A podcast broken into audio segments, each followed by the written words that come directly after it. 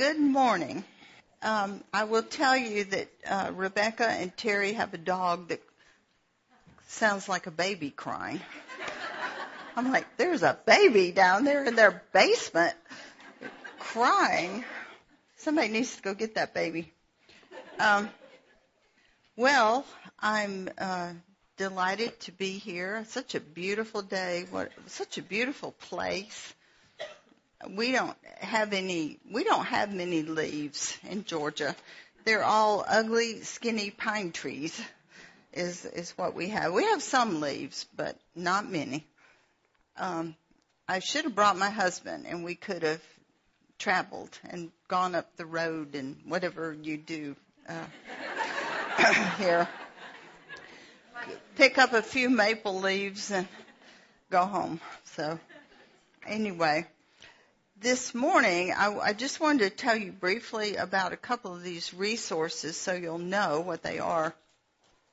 This book is Damsels in Distress, Biblical Solutions for Problems Women Face. This has different topics. Every chapter stands by itself. It has a chapter on hurt feelings. It has a chapter on um, legalism.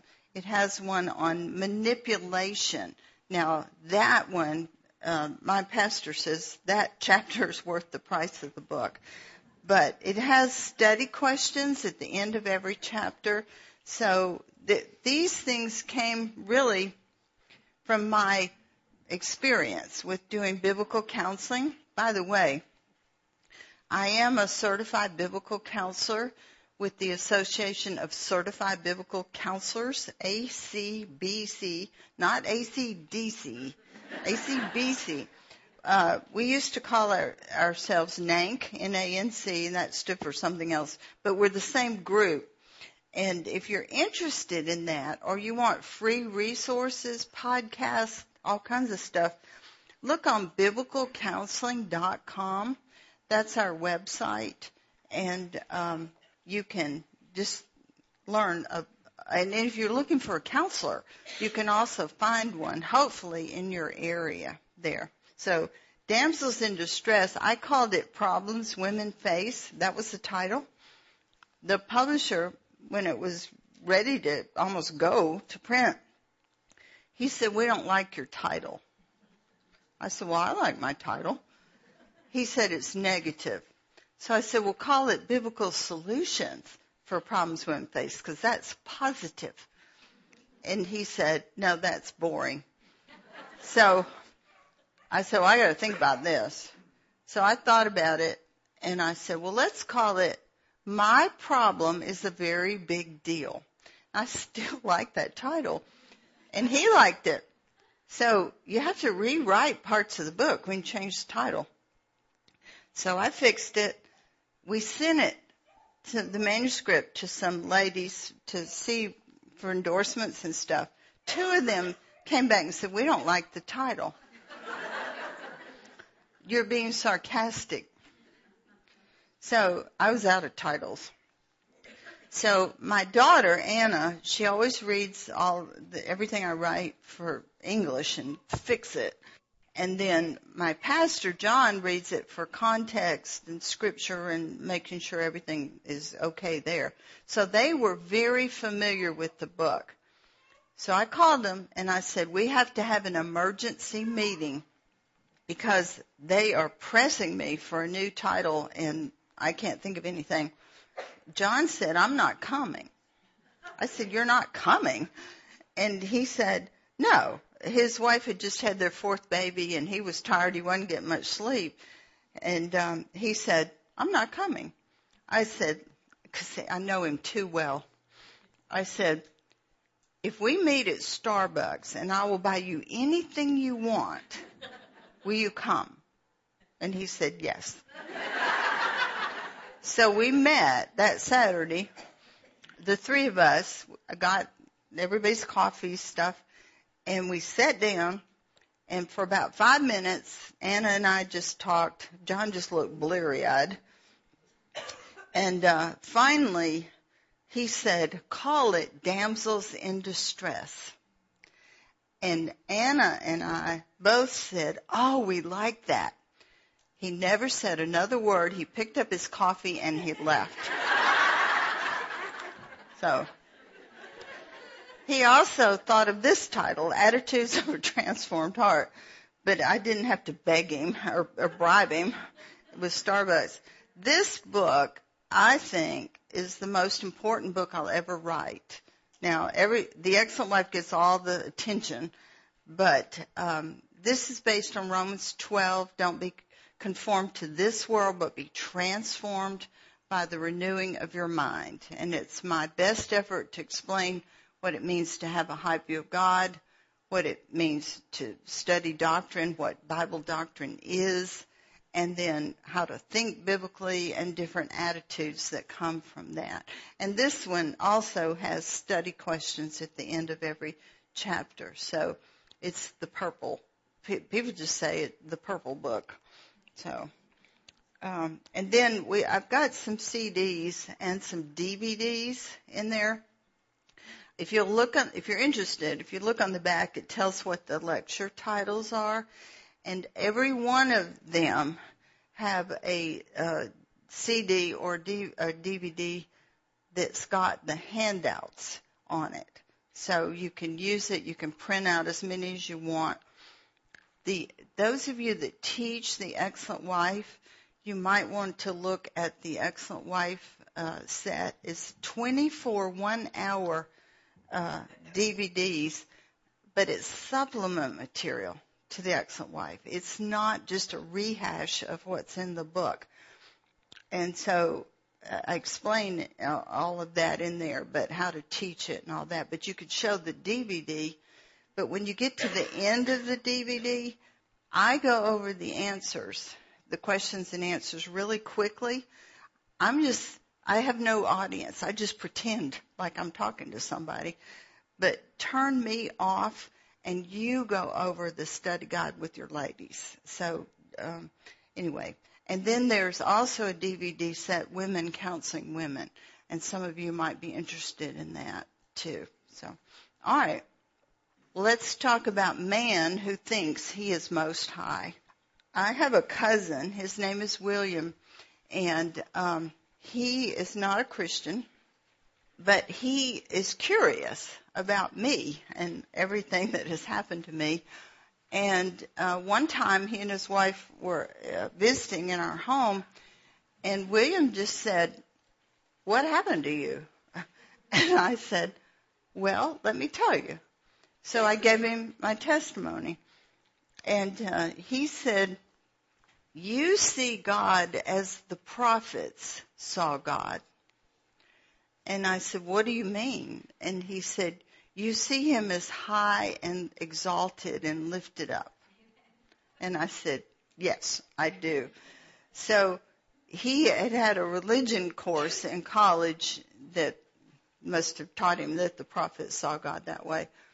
And um, I hadn't thought about it exactly that way, but all true believers should see God as high and lifted up. Um, several years ago, I was working around the house, and uh, the radio, Christian radio, was on, and uh, there was uh, Dr. Dobson came on, focus on the family, just with like a little three or four minute blurb, and he was talking about abuse, how women can be abused and um, he was talking mainly about verbal abuse and um, how terrible it is. And I agreed with him. And he said, and do you know why it's so terrible? And I really, my ears perked up when he said that because I knew why it was so terrible. But I wanted to see what he would say. He said, because it will tear down their self-esteem. The answer devastated me. He did not say one word about sin or repentance or hope um, or the holiness of God or God being offended. The person sinned against was instantly a victim who was wounded inwardly nothing was said about that person's opportunity to overcome evil with good, to glorify God, to give a blessing instead. I mean, there were so many biblical things that he could have said. But he's a psychologist. He's a Christian, but he's a psychologist. So his thing is self-esteem. So I was invited uh, to come to a ladies' conference. This was quite a while ago, and hundreds of women were expected to be there. And they gave me a brochure. So I looked at it, and it focused on the women, woman's hurts and her feelings of worthlessness, feelings of worthlessness. Her significance needs were going unmet. And the theme was how you can become an exquisite jewel for God. Well, I didn't go to the conference uh, because it seemed to me, especially from what I read, that it was not honoring to the Lord. It was man centered. It was man focused and I knew I would be fit to be tied. That's what we say in the South. Uh, it was just better for them if I didn't go. Uh, sometimes we receive ads in the mail for churches in our area. Uh, one of them I particularly uh, noticed, and it had quotes from some of the members, and it said, "I go to such and such a church." because the skits they have on Sunday mornings now listen help my sense of belonging. All right, that's they get that from psychology. Or here's another quote: "My passion is drama." When I dance, it is a way for me to worship and express to God that words cannot. Both are real attention getters, especially for the children. Here's another one. I personally know what it's like to feel like you don't belong. We, that church, are committed to reach out and use whatever is necessary in order to say that the, to the community that God cares about them. We recognize the need for God and that people matter to Him, and we are trying to be the church for the rest of us who have not experienced that truth, experienced the truth that people matter to God. Well, I could go on and on with examples like that, but this is a far cry from hearing come to our church. Our, our, the theme of our church is uh, Soli Deo Gloria, to God be the glory. We preach sermons based on scripture you will leave with a deeper understanding that God is holy, that you are a sinner, and that you must repent. So, what, I, what I'm going to try to do is explain where this idea of what I'm calling man most high came from because I want you to be more discerning. When you listen to the radio, when you read a Christian book, uh, when you go find try to find a counselor that uh, is a Christian, I mean, I, I have been doing biblical counseling for women since 1989. I've counseled hundreds of women. Our church has a free biblical counseling ministry to the community. They, we don't charge for counseling. And um, I know that I, I've talked to so many of them that have said, well, I went to a counselor and she or he was a Christian. And I'll say, well, did they pray with you? Well, no. Did they have a Bible? Did they use the Bible? Well, no. So don't be fooled. I want you to be discerning. Don't be fooled by that. That person trying to help them probably was sincerely trying to help them, but they were not using God's word, which, you know, you, you can't get any deeper inside a person than the thoughts and intents of the heart, which is what the scriptures do. And, um, but they're using secular theory, secular ideas about how to help people have a uh, healthy personality. So I want you to be discerning when you um, you hear things like this, and I don't want you to be um, led astray, really. All right, I defined man most high as this is a view of man that is man centered and man esteeming instead of God centered and God esteeming. Uh, the, the people are self focused instead of God focused. It is an unbiblical view of man because it robs God of glory. It enhances man's pride, and we have enough of that uh, already. It deceives man. It makes him more self-centered through using God and scripture as an excuse. It's based more on human reason and logic than scripture it sees man's dignity and worth as intrinsic within man. It's, we're just that special. Instead of extrinsic, given to him by God. Um, it's a form of humanism. Humanism is a godless philosophy, which, and this is a quote from R.C. Sproul, which is the ultimate form of idolatry, which regards man as the measure of all things. Now, somehow, some way, we are so valuable that we deserve God's love and God's blessings that He gives us. Now, I divided man most high into two categories. Religious man and psychologized man. And I want to start with psychologized man. And this is, we, we have been more steeped in this than we realize. It's just everywhere, even if you've never taken a psychology course.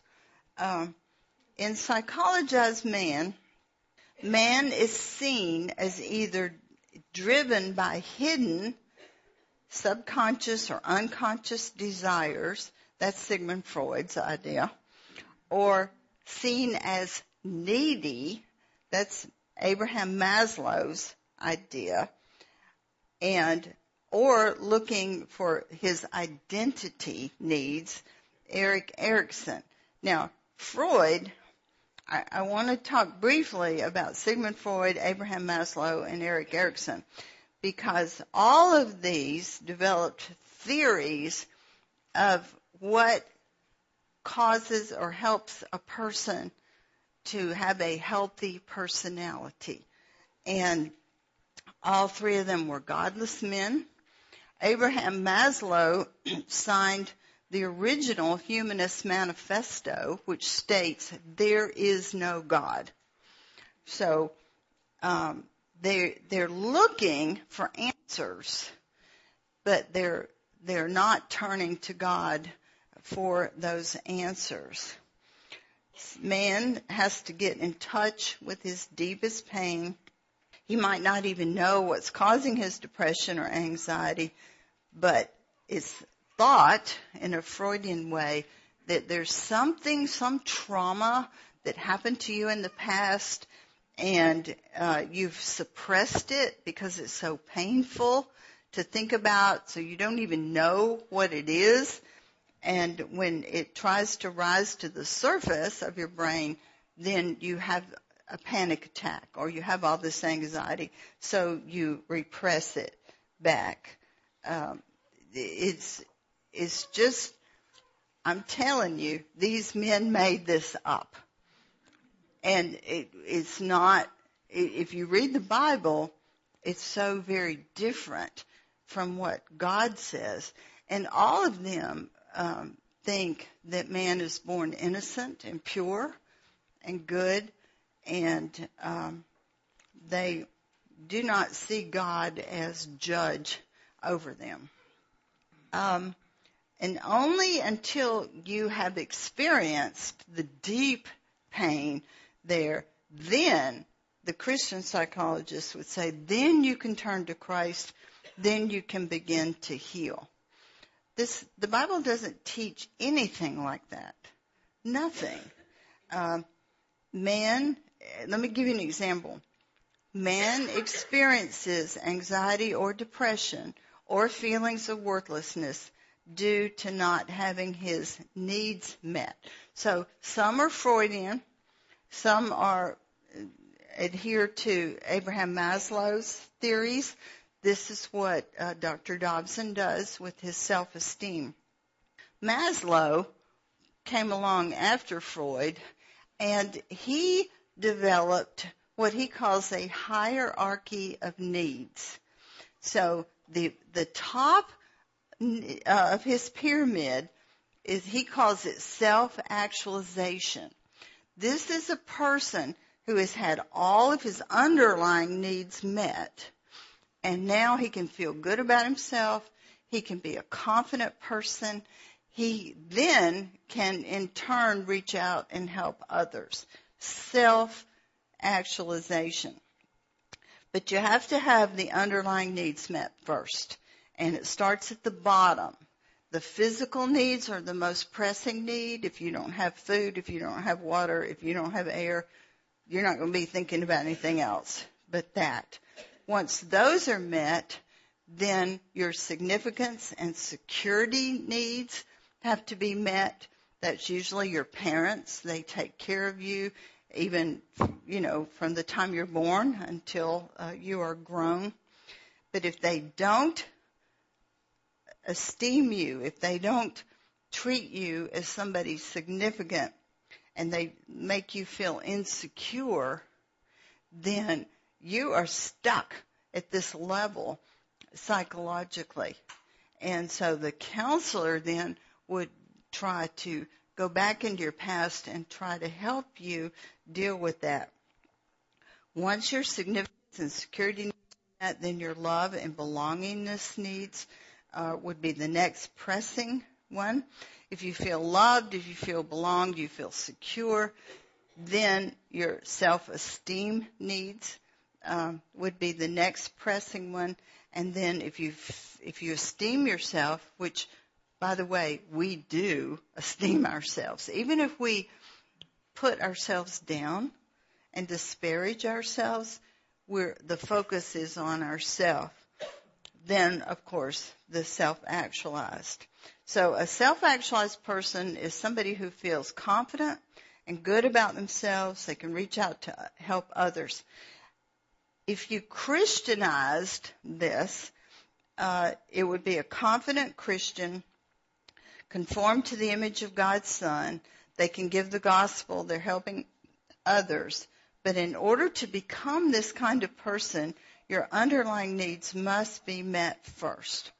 Or emotionally, you're going to be stuck, uh, possibly for your entire life. Uh, your emotional pain can just be horrific. We hear this Christianized through things like God loves you, you're special, you're worthy. Your significance is in Christ. Once you understand that your identity is in Him, you will feel better about yourself. Okay, now, we are in union with Christ. When, when you see in the Bible the words in Christ, it's all over the New Testament. Literally, it means in union with Christ. What an amazing, precious truth that is.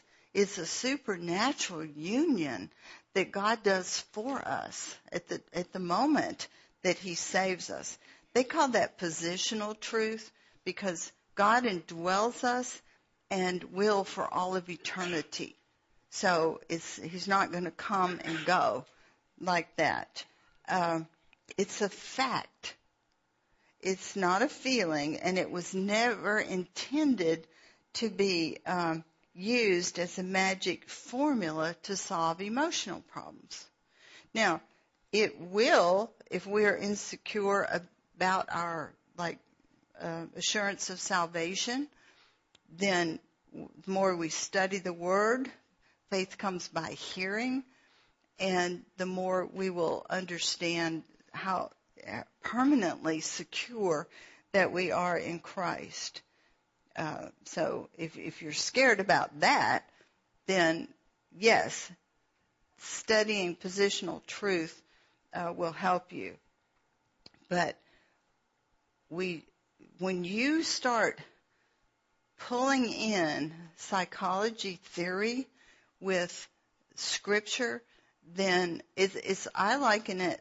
I think in the book I, I use this illustration.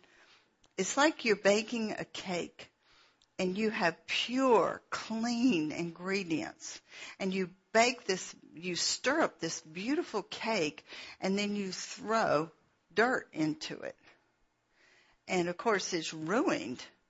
Well, it's the same thing. We have the pure Word of God and we don't need to add man's ideas to it. Then it's her- it's wrong. It's heresy. It's false teaching. Uh, so positional truth is true and I love it. It's precious. I love thinking about it. Uh, but if I'm sinning, I am not going to feel better if I, if, unless I turn from my sin. Now others talk about self-esteem, wanting to belong, a need for love. They use, uh, you can read the Christian psychology books and I've read probably most of them um, they use unbiblical terms like your self-esteem needs or needs or your love cup to be filled up. And this is, these are modeled after secular philosophies to try to help man to grow and change and mature as a Christian. So we do want men to grow and mature and change and, and, but this is not the way to do it. Now, what this does, when you hear stuff like that, it tickles your ears. And it entices our sinful flesh to think more and more highly of ourselves and less and less highly about God. It is a sin to be, now, now listen carefully what I'm going to say, is a sin to be depressed because others do not esteem us or treat us the way we would have liked to have been treated, or for that matter, the way that God would have liked for them to treat us. What they have, done may have been evil and wicked, and I know that these kinds of things happen to other people, especially to children and teens that are taken advantage of. But we are to respond with overcoming evil with good. We're to respond with calling in the governing authorities. Call 911 if that's what you need to do. Uh, God has given us that to protect us, but we are to forgive and we are to appropriately expose the deeds of darkness and not just cover up them. So instead of brooding and fretting and playing these things that maybe happened years ago over and over in your mind, uh, we are to set our mind on the things above. Love doesn't take into account a wrong suffered. And you'll never forget terrible things that happened to you in your past, but it does not have to emotionally cripple you now. There's an excellent fairly new book by Steve Viars, V-I-A-R-S. Is called. He's a pastor and a, a ACBC counselor. He's on the board. He wrote a book called um, "Putting Your Past in Its Place," and I believe it's Harvest House publisher. But I highly recommend that book. So let me summarize Psychologized Man. He perceives himself as needy in an unbiblical sense because we do need a personal relationship with God through our Lord Jesus Christ. Psychologized man is believed to be influenced or even controlled by unconscious desires and needs which are not in the Bible. The scripture says, as a man thinks in his heart, so is he. Now, probably all Christian psychologists and most secular psychologists would say they are not Freudian, but they are. If they think that you're suppressing something and they have to help you get this out, then um, they are adhering to some of Freud's ideas. There is no secret part of you controlling you that you don't know about. If God will tell you what you need to know, He will convict you, and He will. He, he's given us. When I took the biblical counseling training, I was amazed at how the scriptures just came alive and how they were so practical. And I, it gave me so much, it convicted me, but it gave me so much hope. I can change. The Lord will help me, but I, I'm going to have to do it His way and start thinking His way, renewing my mind, the Bible says. Um, psychologized man is focused on self. He often he fears other men or needs them to try to make him feel better. Ed Welch wrote a book called When Man is Big and God is Small, and there's a great quote in there.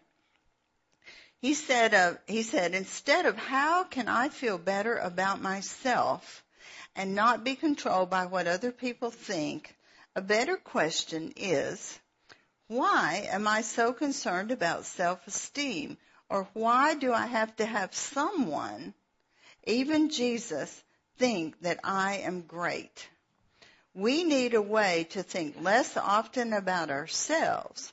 Regarding other people, our problem is that we need them for ourselves more than we love them for the glory of God.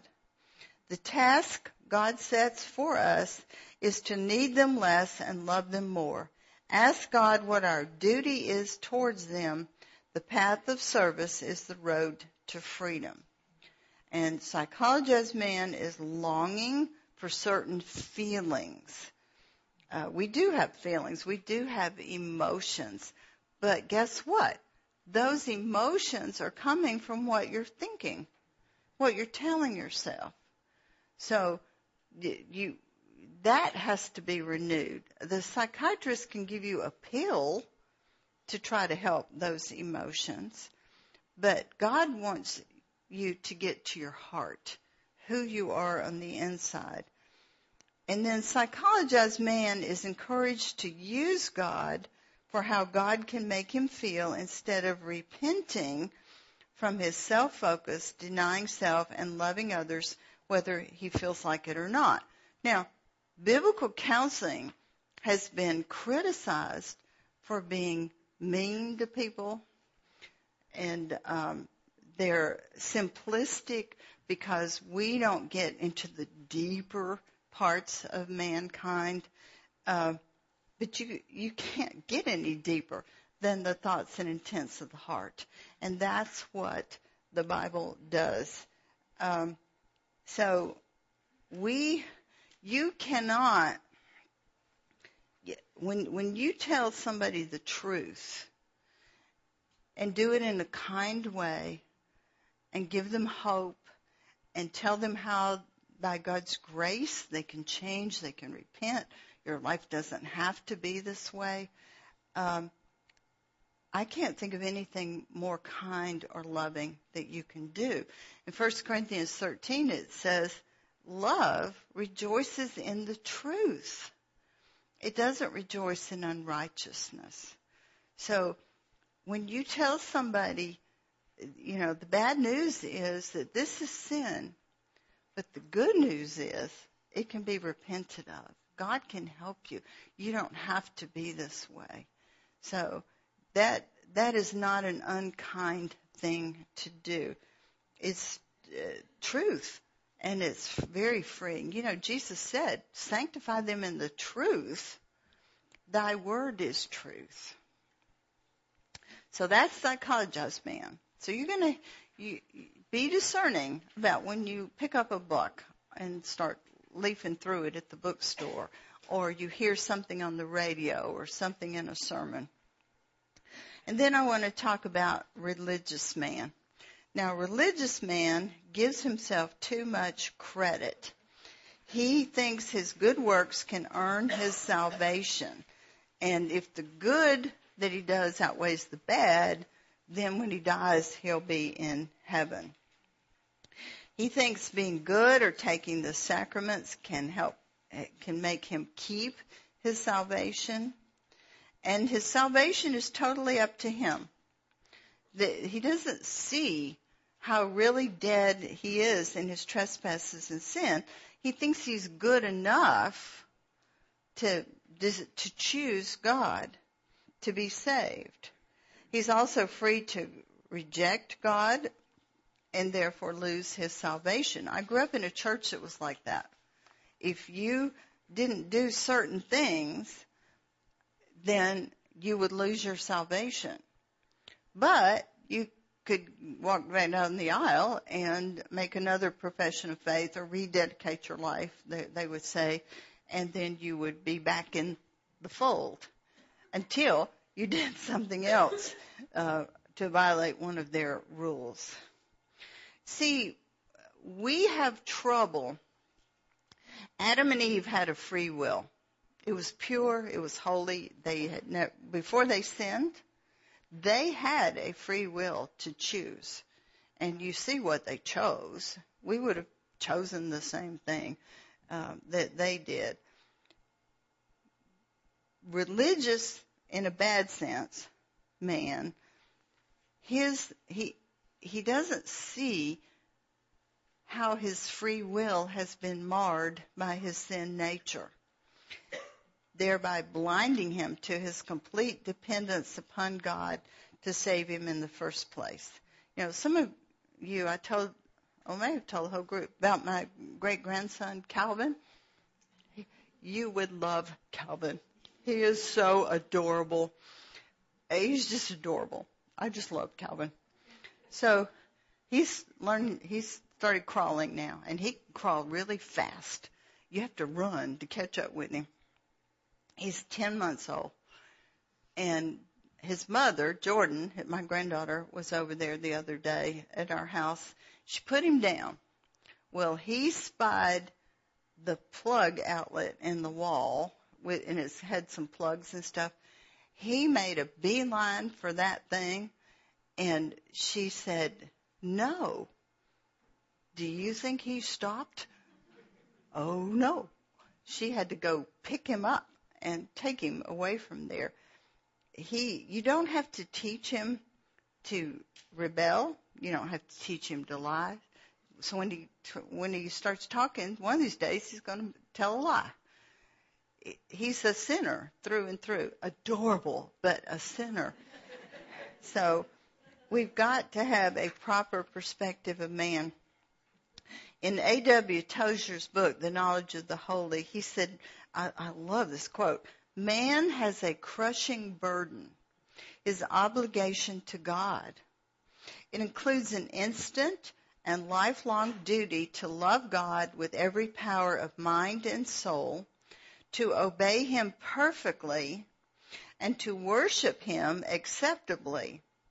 The gospel can lift this destroying, crushing burden from the mind, give beauty for ashes and the garments of praise for the spirit of heaviness. But unless the weight of the burden is felt, unless you see your obligation to God, unless you see your sin, the gospel can mean nothing to the man. And until he sees a vision of God high and lifted up, there will be no woe and no burden. Low views of God destroy the gospel for all who hold them. Uh, man is dead in his trespasses and sins. It says that in Ephesians 2, 1 through 3. You know, what, uh, there was some, I told you about my life uh, last night, and it was evil. I was just a wicked person. And um, when I got saved, I started reading the Bible. And when I got to that verse where Paul says that he's the chiefest of sinners, you, you remember that verse? Um, I said, I found a verse that's not true because I am the chiefest of sinners. So anyway, I have to believe the Bible, but I think that's the one verse that I would differ with. We're all chiefest of sinners. Ephesians 2 said, talking to Christians, writing to Christians in Ephesus, and you were dead in your trespasses and sins, to which you formerly walked according to the course of this world, according to the prince of the power of the air, of the spirit that is now working in the sons of disobedience. Among them, we too all formerly lived in the lust of our flesh, indulging the desires of the flesh and of the mind, and were by nature children of wrath, even as the rest. But God, and those are two of the most wonderful words in the whole Bible. But God, being rich in mercy because of his great love with which he loved us, even when we were dead in our transgressions, made us alive together with Christ. By grace you have been saved, and he raised us up with him and seated us with him in the heavenly places in Christ Jesus. We, you know, we're not in heaven now, but for those of us that know the Lord, we will be. I um, was almost killed. I was in an automobile wreck years ago. I had been a Christian for a year and a half, and um, a drunk driver hit me, and my spleen ruptured, and they almost didn't get me to the hospital in time. And uh, long story short, but I was knocked out in the wreck and I came to and I was trapped in the car. And I thought, I, I felt short of breath. I need to breathe. And I tried and I could not. And, um, I thought, I'm going to die. And uh, before they get me out of this car, and I remember praying and I, oh no, I didn't even pray. I, I thought, what is it going to be like when I die? And all I could think about was the Lord Jesus and trying to imagine what he would look like and what heaven would be like. And, and then I started breathing not good breathing, but breathing.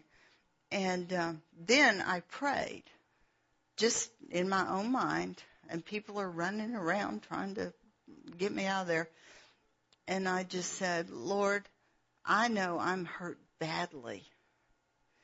And I don't think I'm going to make it to the hospital. But whether I do or whether I don't, I want you to use this for your glory. And God just gave me great peace. It, it was like I thought I was one tiny baby step away from eternity, and I, w- I was really. And um, it was me and God, and it came down to that. So I was just a fairly new baby Christian, but we we need to think about heaven. John MacArthur has written an excellent book, The Glory of Heaven.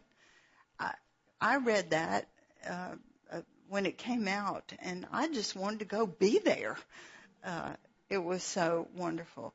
But we are dead in our trespasses and sins, and God is the one who has to make us alive together with Him. Secondly, man thinks more highly of himself than he ought. Um, even Calvin does. Ephesians, uh, I mean Philippians 2, 3 and 4. He says, do nothing from selfishness or empty conceit. and, and some versions say vain glory. With, but with humility of your mind, what you're thinking, regard one another as more important than yourselves. Because our tendency is to be self-focused. Do not merely look out for your own personal interest, but also for the interest of others. And then he goes on there, he uses the, the example of our Lord Jesus. And he says, have this attitude in yourselves, which was also in Christ Jesus, who although he existed in the form of God, he did not regard equality with God a thing to be grasped. In other words, he did not demand equal rights, but he emptied himself. This is kenosis. This is, they call this the kenosis passage. He emptied himself by taking the form of a bondservant and being made in the likeness of men. He left his glory in heaven and veiled it and took on humanity. It was very humiliating. That was his humiliation. He did that for us.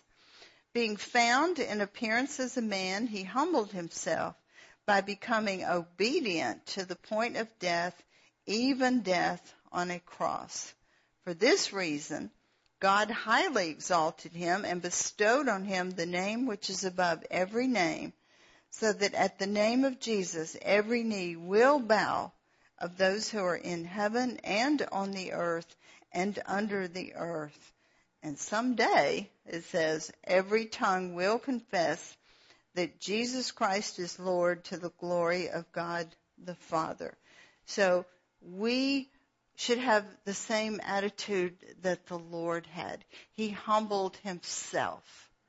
And we should be humble and we should obey God and we should think, esteem others as more important than ourselves.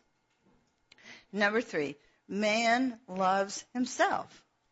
It's just uh, in 2 Timothy 3 verse 2, it says in the last days, before Christ comes back, that men will be, and the first thing on that list is lovers of self. Um, self is at the center of his lusts, his, they call them felt needs, your emotions.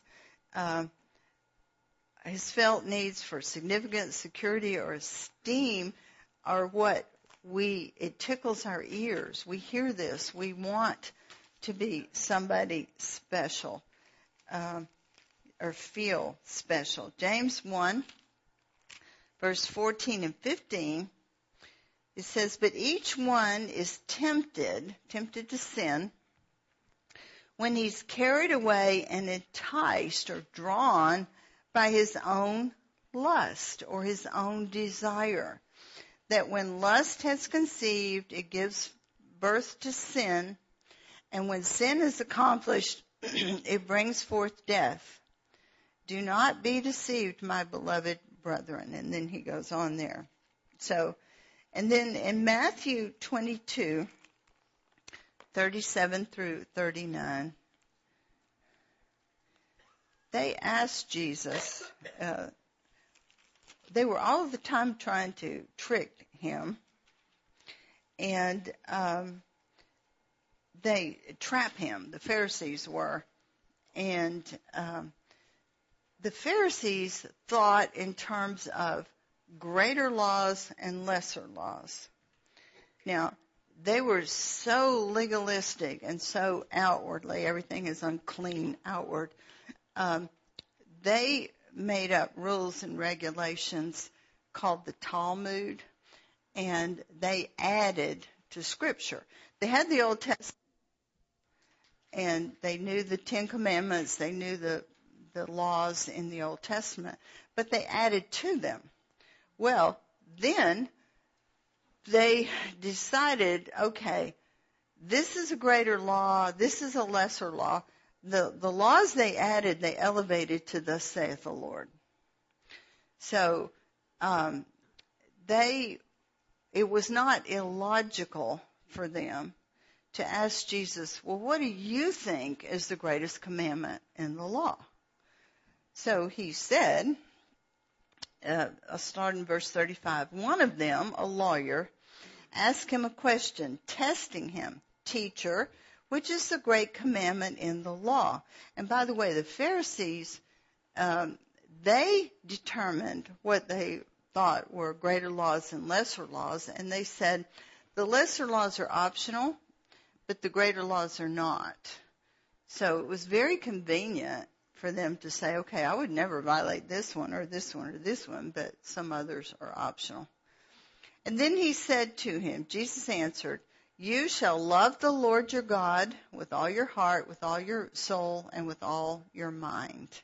This is the great and foremost commandment. Well, how do we show love to God? Jesus said, if you love me, you will keep my commandments. But Jesus added a second great commandment. The second is like it, like the first. You shall love your neighbor as yourself. See, that was shocking to them because their neighbors were the Samaritans and the Gentiles and they hated them. They had been taught to hate them. So this was uh, really shocking there. But man loves himself.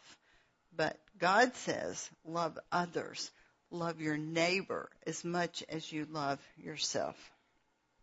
And then number four, man is enticed by his own lusts, his own desires. Self is at the center of his lust, his felt needs for significance and security there. Um, let's see. Have I, did I read James 1 yet? I didn't. All right, James 1, verse 14 and 15. Uh, I did. Each one is tempted when he's carried and enticed by his own lust. When lust is conceived, it gives birth to sin. This sin, people will say, I just don't know why I did, I did that. I can't believe I did that. Well, you should believe it because you did it. And we are perfectly capable of sinning and doing horrible things. And when we won't forgive somebody that has done something, at least forgive in our hearts uh, by what we're thinking and not play it over and over and become bitter, uh, we we just don't understand our own sin. You know, I've I've had wives say, "My husband committed adultery. I would have never done that to him. How could he do this to me?" Well, he probably wasn't even thinking about you. He probably just has a lust problem in his heart and then he acted on it. So it's very hard not to take it personally. But in a situation like that, I would say, well, it wouldn't matter who his wife was. This is sin in his own life and in his own heart. Um, Tozer said, Man is a created being, a derived and contingent self who of himself possesses nothing, but is dependent each moment for his existence upon the one who created him after his own likeness. That God is everything and man for all of his is nothing is a basic tenet of Christian faith and devotion. Man, for all his genius, is but an echo of the original voice, a reflection of the uncreated light.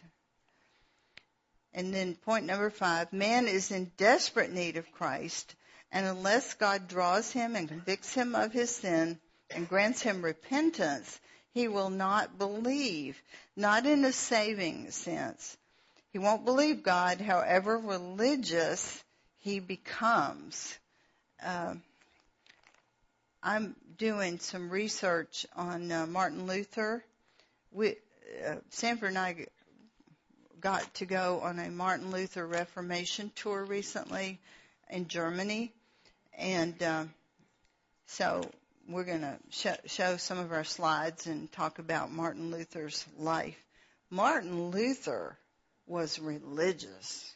I mean, if anybody could have worked his way into heaven, uh, it would have been him. And he literally was driving himself insane when he finally came to know the Lord. But he was a, a Catholic monk. He was super religious. Ephesians 2, 8, and 9. For by grace you have been saved through faith, and that not of yourselves, it is the gift of God, not as a result of works, so that no one may boast. And then Titus 3, and I read this last night, but I'm reading it again. Titus 3, verses uh, 3 through 7 says, For we also once were foolish ourselves, disobedient, deceived, enslaved to various lusts and pleasures, spending our life in malice and envy, hateful, hating one another. But when the kindness of God our Savior and his love for mankind appeared, he saved us, not on the basis of deeds which we have done in righteousness, but according to his mercy, by the washing of regeneration and renewing by the Holy Spirit, whom he poured out upon us richly through Jesus Christ our Savior. Martin Luther uh, when he was in the Augustinian monastery before he got saved, um, he was starving himself. He would um, go out. There, were no heat. There was no heat in there. He would be freezing cold. He was dying. At one point, he almost he did pass out because he was so weak and thin and um, malnourished, and um, he would fast and he would pray and he would torture himself by not sleeping. And uh, there was a vicar, uh, the big deal in the church that came there and visited that monastery. And uh, I think that man knew the Lord because he gave the gospel to Martin Luther. And he gave it very clearly. And Martin Luther's response was, I am not worthy enough to ask. Now, he, he, we're, none of us are worthy enough to ask. It depends on God. Abraham believed God and he reckoned it to him as righteousness. So, um, anyway, it, uh, Martin Luther, uh, he did start eating a little bit more after that, but he still, he would go to confession for hours. And whoever he was confessing to would just get fed up and to say, don't come back. Or they would say, um, come back when you have something big, you know, real to confess. And, uh, but he wouldn't, he wouldn't do it. He would just come back anyway. So, it was uh, it was an um, it was an, a wicked system, and it was based on man's earning God's favor there. So, um, and then in Acts 17, verse 30 and 31.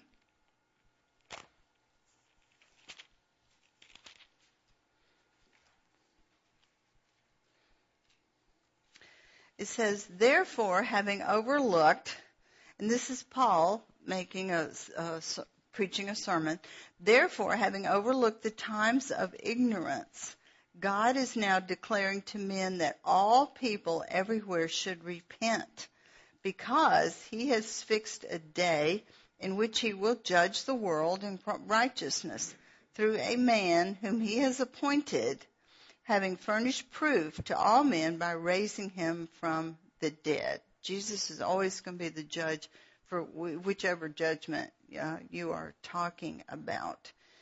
But, you know, coming to Christ is turning from your sin to Christ, to God, and with a heart's desire to, of a hunger and a thirst for righteousness uh, your life changes. Your, um, all right, let's talk about people don't see how their free will has been so marred. They think they're good enough uh, to make to choose God. God has to grant you repentance. He has to.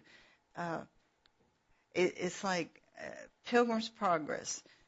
God pulled Pilgrim through the wicket gate. He knocked, and but he couldn't get through it himself. And the Lord Jesus pulled him through the wicket gate. Wicket, not wicked, wicket gate. All right, here's the proper perspective of man. Um, wait a minute, I've already read that, haven't I? Let's see. Man is in desperate need for Christ. And then Romans 10, verse 9. When I get off on a tangent, then I forget where I am. Romans 10, verse 9. If you confess with your mouth Jesus as Lord and believe, and that word believe in the Greek, the underlying meaning is trust. Believe in your heart that God raised him from the dead, you will be saved. For with the heart a person believes, resulting in righteousness, and with the mouth he confesses, resulting in salvation. Man is needy in the sense that he desperately needs the Lord. So let me just conclude by saying the so-called Christian view of man is changing. It esteems man higher and higher, and in the process, God gets smaller and smaller. It affects the gospel, then it just gives a false gospel. It's a misleading gospel. For example, Christ died for you because you are so special and so valuable. Or eh, instead of saying God is holy, you're a sinner, you must cry out to him for mercy. The, the Christian view of man also affects how we solve problems and how we grow as Christians. So instead of repenting and assuming responsibility, God gives grace to the who? Humble, but he resists the proud. So uh, when you assume responsibility for your actions, then you're humbling yourself. The Lord will help you we're just told, just realize who you are in Christ, and then you will feel better. Men are proud, they're lovers of themselves, they seek to be stroked, and more sinful than we can even imagine. And the only way we can be freed from our sinful self is to know the truth, and the truth shall make you free. The truth is in the scriptures and in the person of Jesus Christ. We are here to serve and glorify Him on His terms and not our own. And let me just ask you, what about you?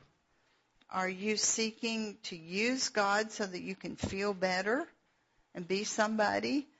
Or are you seeking to glorify our great God most high? So let's pray.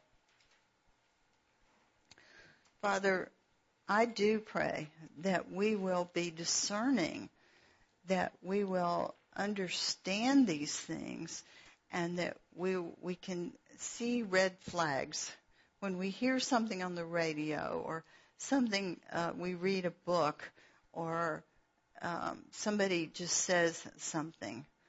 And that we will be kind to those who differ with us and that we will want to help restore them to a right relationship with God and that we will love them and, and uh, carefully uh, ask them to at least consider what the Bible has to say and just teach them and bring them along. Lord, I pray that you will use us for your glory. We pray in Jesus' name. Amen.